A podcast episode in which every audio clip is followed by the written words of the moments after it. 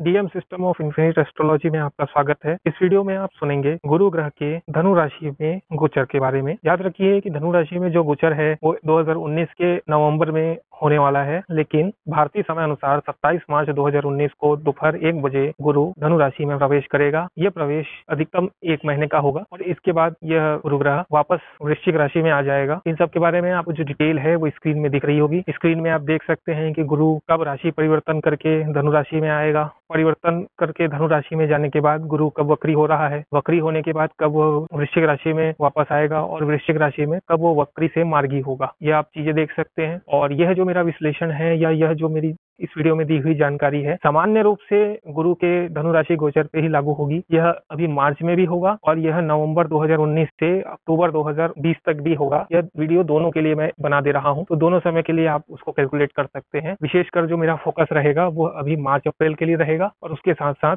जो अगले वर्ष जो गुरु का प्रभाव होगा, उसकी भी मैं जानकारी दे दूँगा। तो सबसे पहले आप देखिए, सत्ताईस मार्च दो हज़ार उन्नीस को जो गुरु धनुराशि में प्रवेश करने वाला है, लगभग एक माह के लिए इसमें धर्म से संबंधित विषय पर चर्चा होगी। धर्म से संबंधित विषय पर वाद विवाद हो सकते हैं या पुराने विवाद जो चल रहे हैं, वो इसमें दिक्कतें करेंगे। धर्म से संबंधित वाद विवाद होंगे। कानूनी और न्यायिक प्रक्रिया या कोर्ट की जो प्रोसीजर्स होती हैं, उसमें कुछ नए नए चीज़ें आ सकती हैं और खान पान के क्षेत्र में, फ़सल के क्षेत्र में दिक्कतें हैं और उससे जुड़ी हुई समस्याएँ आएँगी। हमारे देश का जो नॉर्थ ईस्ट राज्य है और जम्मू कश्मीर जो उत्तर का राज्य है, ये दोनों स्थानों में दिक्कतें हैं, दिक्कतें दिख रही हैं और इसके कारण लगभग 2019 और 2020 दोनों सालों में ये दिक्कतें बहुत अधिक रहेंगी और धर्म से जुड़ी हुई बहुत अधिक क्रांतिकारी बदलाव भी इसमें आने वाले हैं। धर्म के कुछ नए नए परिभाषाएँ भी आ सकती हैं और उससे जुड़े हुए कुछ घटनाएँ भी हो सकती हैं। शिक्षा के क्षेत्र में बदलाव, उच्च शिक्षा के क्षेत्र में बदलाव, अपारंपरिक और पारंपरिक शिक्षा के क्षेत्रों में बदलाव, ऑनलाइन शिक्षा का प्रचलन अधिक होगा। इसके अतिरिक्त धन और स्वर्ण के माध्यम से सोना जो है, सोना है, गोल्ड है, इसके क्षेत्र में बदलाव होंगे और जितने भी क्षेत्र होते हैं, जैसे fix deposit financial sector financial reforms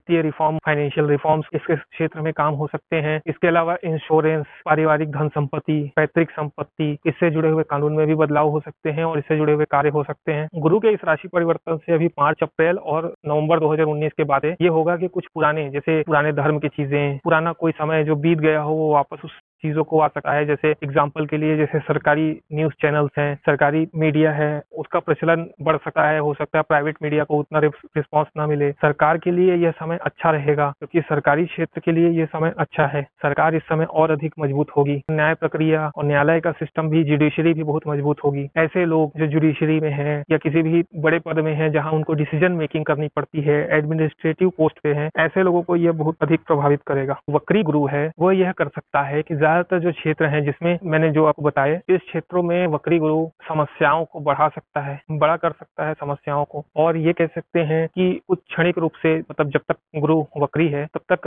हो सकता है उस समय संघर्ष की स्थिति बनी रहे और क्लैरिटी तभी आएगी जब वो गुरु वक्री से मार्गी हो जाएगा। ये हम इसमें वक्री का प्रभाव कह सकते हैं। ध्यान रखिए, इस जो भी प्रभाव की मैं बात कर रहा हूँ, ये पूरे देश या व्यापक रूप से जो प्रभाव है उसकी बात कर रहा हूँ। इंडिविजुअल किसी एक व्यक्ति के बर्थ चार्ट की बात नहीं कर रहा हूँ इस वीडियो में मैं। तो इस वक्री गुरु का यही होगा कि वक्री जब तक गुरु रहेगा तक इन चीज़ों में जो चीज़ें मैंने बताई आपको, उस चीज़ों में संघर्ष स्ट्रगल ये चीज़ें चलती रहेंगी, उतार चढ़ाव आते रहेंगे उस चीज़ों में। और जैसे ही गुरु वक्री से सामान्य होगा, मार्गी होगा, या डायरेक्ट होगा कह सकते हैं रेट्रोगेट से डायरेक्ट होगा तो ये चीज़ों में क्लैरिटी आ जाएगी। इस तरफ़ या उस तरफ़ जो भी है, एक निर्णय आ जाएगा क्लैरिफिकेशन हो जाएगी। इसके बाद गुरु वृश्चिक राशि में वापस आ जाएगा और उसके बाद नवंबर 2019 में वापस धनु राशि में जाएगा गुरु। नवंबर 2019 से अक्टूबर 2020 तक जो गुरु धनु राशि में एक वर्ष लगभग रहेगा। इस समय अवधि में ज़्यादातर जो परिवर्तन जो मैंने पहले बताया उस चीज़ों में परिवर्तन होंगे। गुरु के गोचर के बारे में, वक्री गुरु के बारे में पूरा एक कंप्लीट वीडियो मैंने बना दिया है। इसकी वीडियो अभी आपको मार्च, अप्रैल के लिए भी काम आएगा और आने वाले समय में गुरु का जो एक साल का जो गोचर होता है, मुख्य गोचर धनु राशि में, उसके लिए भी काम आएगा। तो एक वीडियो में अभी शेयर कर देता हूँ। इसके बाद ये वीडियो मैं उस समय भी शेयर करूँगा। तो इस वीडियो को देखने के लिए धन्यवाद। अब हमारे DM system of infinite astrology का मोबाइल एंड्रॉइड ऐप भी अवेलेबल है। आप उसे डिस्क्रिप्शन में देख के डाउनलोड कर सकते हैं या मेरे ब्लॉग से भी डाउनलोड कर सकते हैं। उसे आप अधिक से अधिक यूज़ करिए। स्क्रीन में आप उससे संबंधित डिटेल भी देख पाएँगे। मेरा इस वीडियो को देखने के लिए धन्यवाद और ऐप को अधिक से अधिक यूज़ करिए। Thank you